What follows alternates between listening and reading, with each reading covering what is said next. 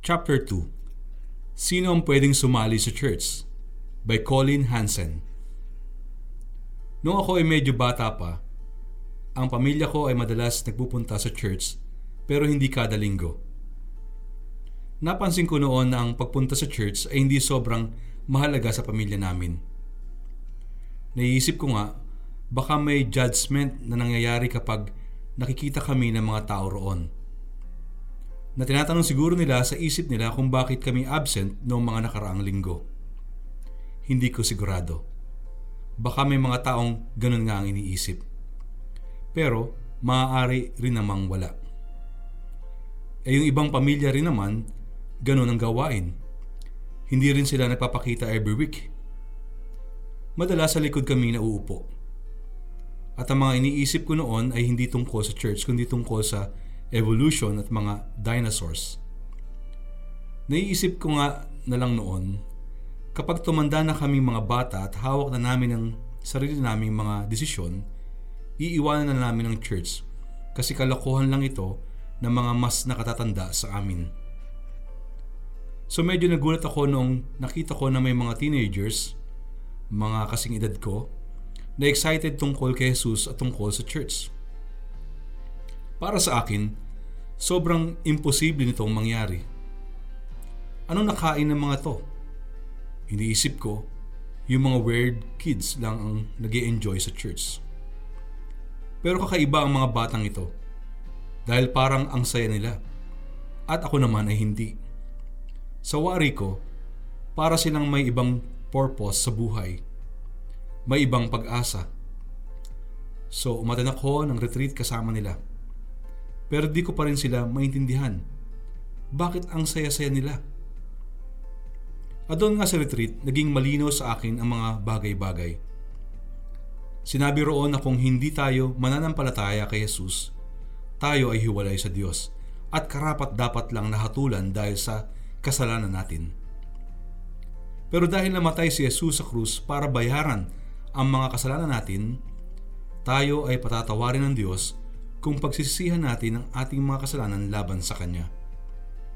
At dahil si Jesus ay nabuhay muli, maaari na muli tayong lumapit sa Diyos dahil napawi na ang galit Niya sa atin. Ito ang Diyos natin, ang Diyos Ama, ang Diyos Anak, at ang Diyos Espiritu Santo. Hindi ko masabi kung narinig ko na yung mensaheng iyon sa church bago ako sumama sa retreat. Kung narinig ko man yun dati, parang iba ang epekto sa akin noong narinig ko yun sa retreat. At dahil doon, nagbago ng tuluyan ang buhay ko. Ako ay naging Kristiyano, isang mananampalataya kay Kristo. At ang pagbabago na yun ay agad na napansin ng pamilya at mga kaibigan ko, na ako ngayon ay may saya, kalayaan at pag-asa. At dahil sa nangyaring yun sa akin, ginamit iyon ng Diyos para ang marami sa kanila ay manampalataya rin kay Kristo. Pagkatapos ng retreat na iyon, di nagtagal at ako ay nagpabaptize at tuluyang sumali sa church na iyon. Naging malinaw sa akin kung bakit ganun na lang ang pag-iisip ko noon tungkol sa church. Dahil hindi pa nga ako Kristiyano. Malamang masaya na ang pamilya ko na umaaten ako kasama nila. Kahit hindi ako talaga sumasali sa church dahil hindi ko naman talaga naiintindihan ito. Kinailangan kong madiskubring muli ang church at mabigyan ng sagot ang mga tanong ko, lalo na tungkol sa kung sino ang kasali at kung ano ang mga kailangan para maging kasali sa isang church. So sino nga ba ang pwedeng sumali sa church? Mga Kristiyanong nabaptize na. Ito ay mga taong binago ng Diyos. Ang term natin dito ay born again. At ipinahayag sa mga tao ang pagbabago na yon sa pamamagitan ng baptism. Actually, yung mga kaibigan natin na naniniwala sa paedo-baptism o ang pagbabaptize ng mga bata ay sinasabi na pwede naman nang sumali ang mga anak ng Kristiyano. Hindi nga lang sila tatanggap ng communion o Lord's Supper. Pero lahat naman siguro ay sasang-ayon na sa mga adults kailangan silang maborn again at magpabaptize para makasali sa isang church. Mapag-uusapan natin ang baptism sa chapter 5. Ang pag-uusapan natin dito ngayon ay yung pagbabago na dala ng Diyos sa isang tao, conversion, at kung bakit iyon mahalaga para muli nating madiskubre kung ano ang church. Ang hirap pumasok sa church. Para sa mga matagal nang uma-attend sa kanilang church, malamang hindi natin naiisip kung gaano kahirap ang sitwasyon para sa isang bisita sa church natin, lalong-lalo na kung wala ka talagang alam tungkol sa church. Yung magdesisyon ka nga lang na pumasok sa isang church na hindi mo kilala ay sobrang hirap na talaga at kailangan ng kakaibang tapang at lakas ng loob. Saan ka uupo? Anong sasabihin mo pag kinausap ka? Saan pwedeng pumasok? Saan bawal? Okay lang ba sa kanila na sumali ako? Anong isusuot ko? Sa panahon natin ngayon, lalo pang pinahirap ng pandemic ang sitwasyon ng mga taong iniisip na mag-church. Online pa ba kayo or in-person na? Outdoor ba ang church nyo or indoor? Required bang mag-mask sa inyo o hindi? Kailangan bang vaccinated na para maka-attend? Para sa mga wala talagang experience sa church, kahit yung mga terminology natin ay kakaiba at baka hindi rin nila naiintindihan. Benediction, ano ba yun? Sa ibang simbahan, kakaiba ang mga upuang ginagamit. Pati yung music, hindi pamilyar. May mga church na puro hymns ang inaawit at organ o piano lang ang instrumento na tinutugtog. May iba naman na may banda at parang modern at contemporary ang music. Minsan kahit nga yung amoy sa loob ng church ay kakaiba rin talaga. Amoy carpet, amoy perfume, amoy kandila, amoy kape. Bawat church ay may sariling amoy. Kung meron kang mga kaibigan na mapagtatanungan tungkol sa church, well, congratulations! Pero kailangan mo ring isipin na ang sagot sa mga tanong mo ay iba't iba. Depende sa kung anong klaseng church ang pinanggalingan ng sumasagot. Mayroong Baptist, Roman Catholic, Methodist, Presbyterian, Anglican at iba pa. Ano ba ang pagkakaiba ng mga ito? At kahit sa mga Baptist nga, nagkakaiba pa rin sa bawat lugar. Iba ang Baptist Church sa Amerika, hindi katulad ng Baptist Church sa Africa. Minsan ay naimbitahan akong mag-preach sa isang Pentecostal church sa Italy. Usually, 30 minutes lang ang preaching ko sa church namin. So ginawa kong mga 15 o to 20 minutes lang ang sermon ko para sa kanila. Kasi nga kailangan pa ng translation. Nung natapos na ako, parang ang tahimik nilang lahat. Hindi ko pala naisip na itanong kung ano gaano katagal usually ang mga sermon sa kanila. Saka ko na lang nalaman na 1 oras pa lang karaniwang haba ng preaching at iyon ang expected nila sa akin. Para silang dinaya. Ito ang sinasabi ko na iba-iba talaga ang mga churches, depende sa tradisyon, depende sa lugar.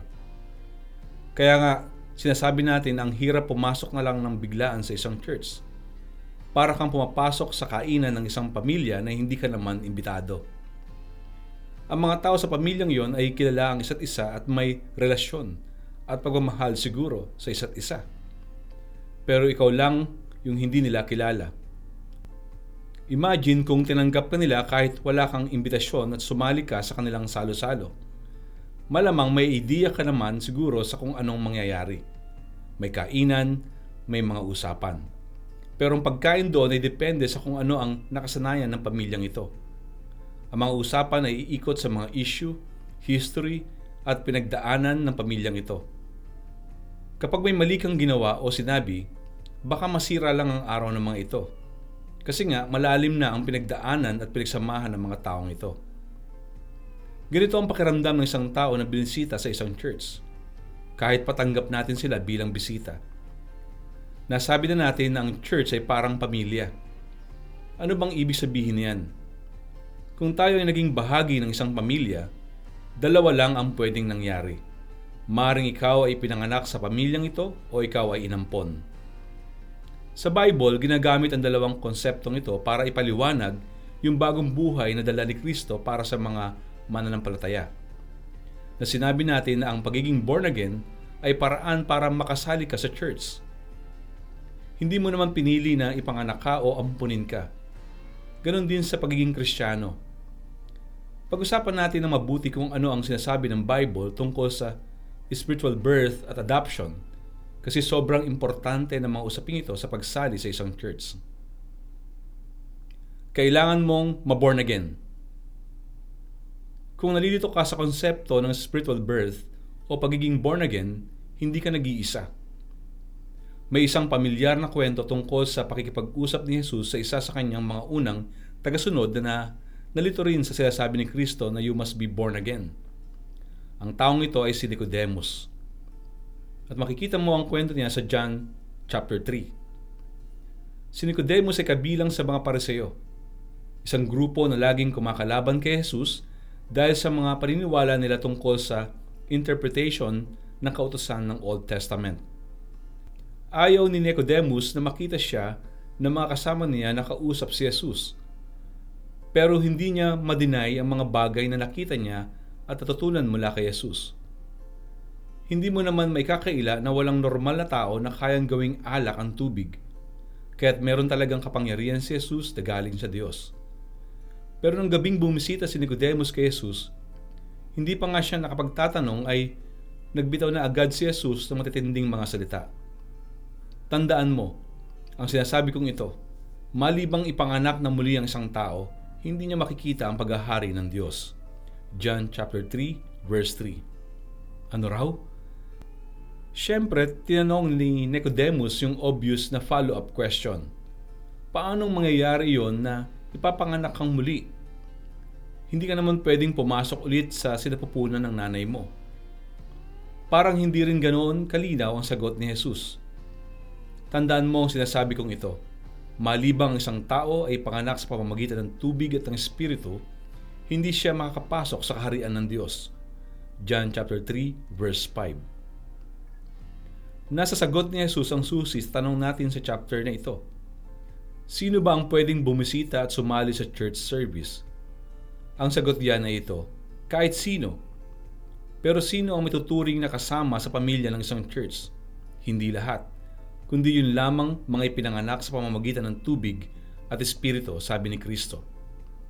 Sa makatuwid, yun lamang mga binigyang buhay ng Diyos, born again at nabaptize. At paano mangyayari ang mga ito?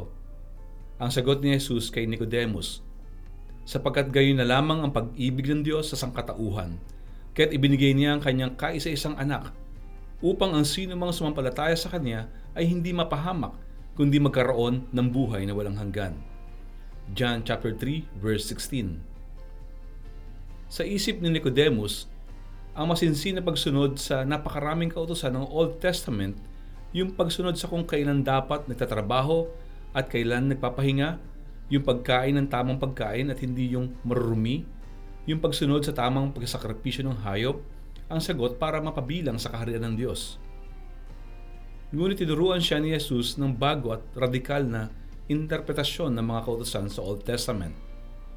Manampalataya ka sa akin at bibigyan kita ng buhay na nanggagaling sa akin. Ipinaliwanag din kinalaunan ni Kristo na ang paparating na pagkamatay niya sa krus ay hindi pagkatalo, kundi ito ang tunay na plano ng Diyos para pagbayaran ng kasalanan at mapatawad ang mga tao.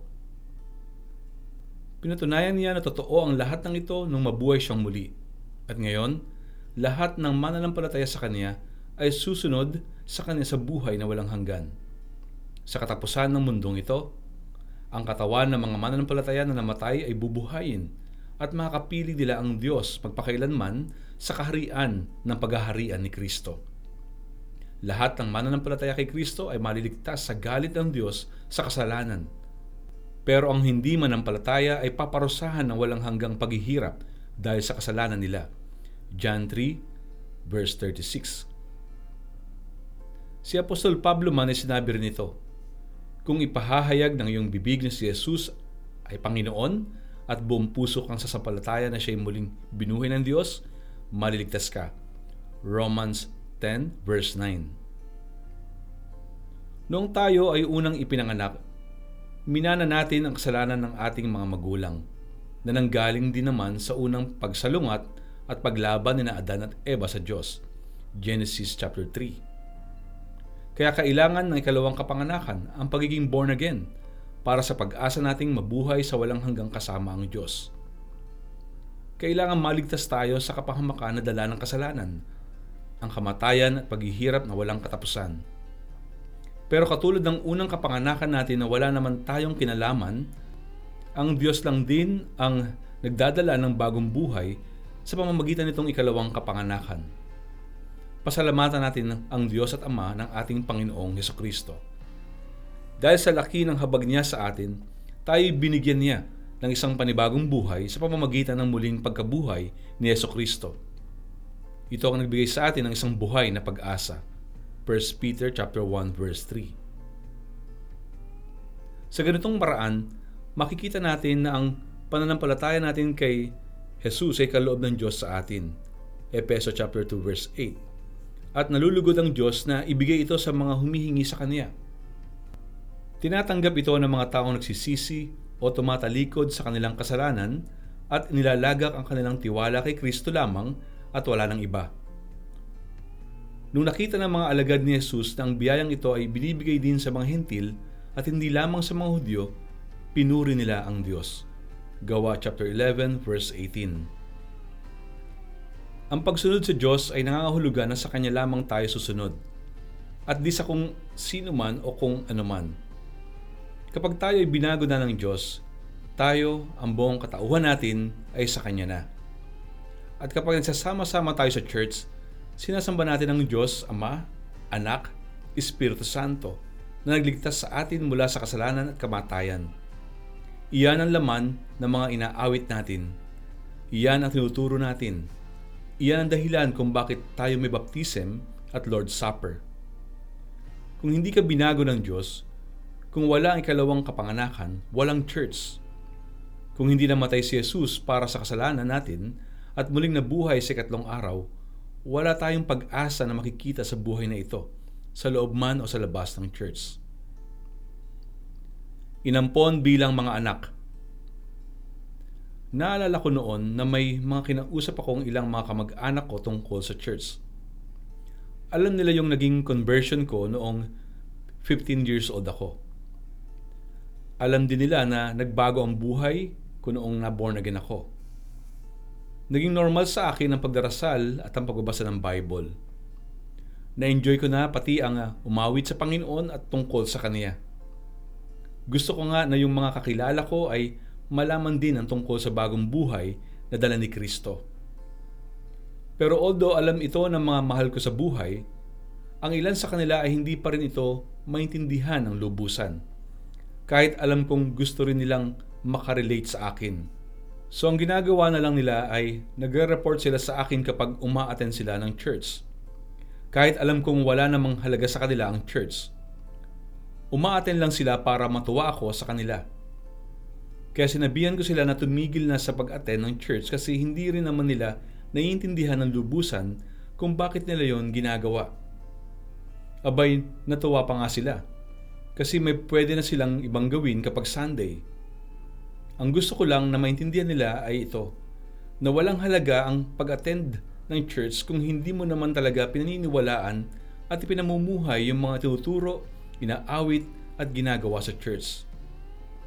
Hindi ko recommended na sabihin mo rin ito sa mga kaibigan mo bilang strategy ng pag-evangelize mo sa kanila. Pero sa sitwasyon ko, alam kong kailangan ko nang sabihan sila ng ganon. Primarily, kasi ang church na pinupuntahan nila ay hindi rin itinuturo ang conversion na dala ni Jesus. Kinalaunan, nakakilala rin sila ng isang pastor na ang turo ay manampalataya sila kay Jesus at maborn again. Nagsimula silang umattend sa church na yon at doon na rin sila nabaptize. Ngayon ay 20 years na silang kabilang sa spiritual family na iyon.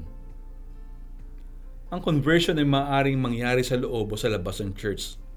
Pwede itong mangyari na mag-isa ka o marami kang kasama. Pero ang dapat na palaging resulta nito ay ang pagsali mo sa isang church.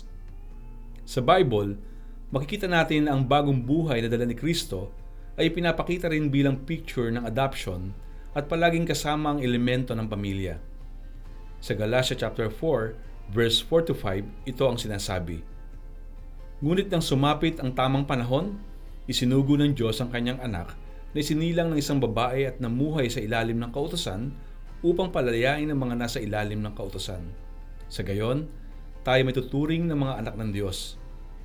Ang pagiging anak, specifically ang pagiging anak ng lalaki, ay naiintindihan sa mga panahong iyon bilang posisyon ng tagapagmana. Pero ang pangako na binabanggit sa passage na ito ay para sa lahat ng mananampalataya kay Yesus, lalaki man o babae. Kapag tayo inampuna ng Diyos at binigyan tayo ng biyaya niyang manampalataya sa kanyang anak, tayo ay inilalagay niya sa isang pamilya ng mga magkakapatid. Ito ang church. Tingnan natin ito sa ganitong perspective. Sa adoption, ang isang bata ay nagkakaroon ng bagong mga magulang.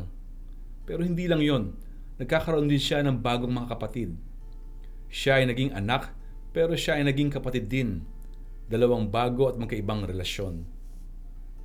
Kapag ikaw ay naging isang anak sa pamamagitan ng adoption, maaari ka nang sumama sa family picture kasama ang bagong mga magulang at kapatid mo.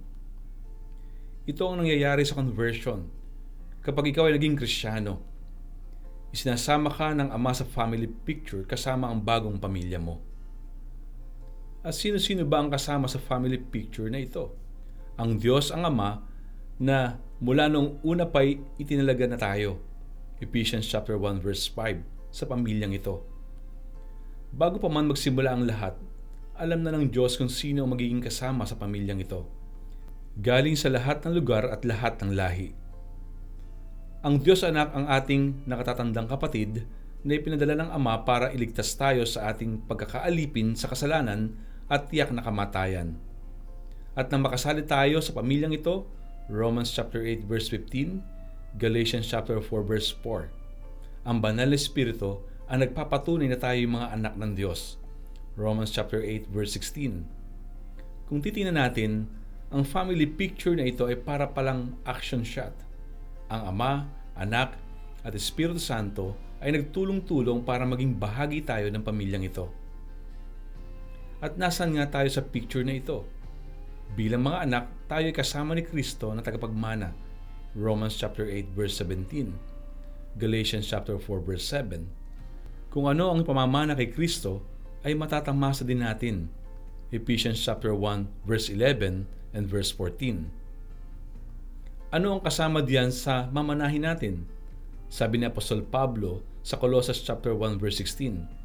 Sapagkat sa pamamagitan niya at para sa kanya nilikha ang lahat ng nasa langit at nasa mundo. Para sa kanya ang lahat ng nasa langit at nasa mundo. Kung meron kang tita na galante sa pagbibigay ng regalo, hindi pa rin niya mapapantayan ang ipamamana ng Ama kay Kristo at sa atin bilang kanyang mga anak. May mga panahon na hindi nakakasundo ang mga miyembro ng ating pamilya.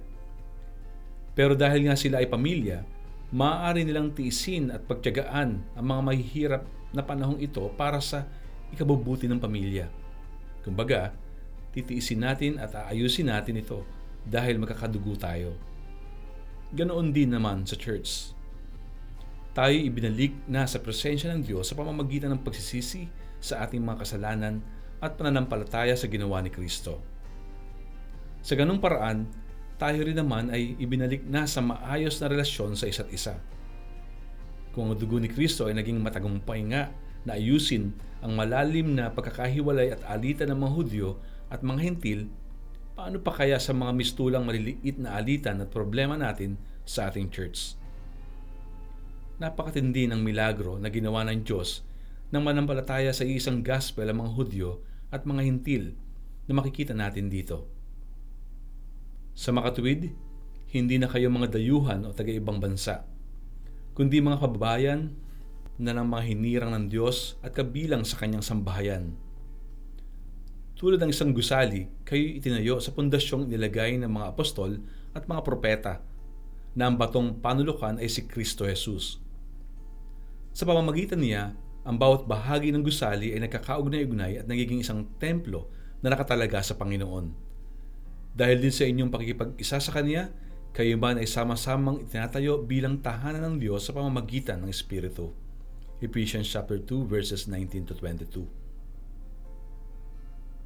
Kapag naintindihan ng isang church ang katotohanan ng conversion, ang katotohanan kung paano silang lahat itinawag na maging Kristiyano at bahagi ng isang pamilya, mas nagiging malinaw kung paano maaayos ang mga bagay na pinagtatalunan at pinag-aawayan sa church.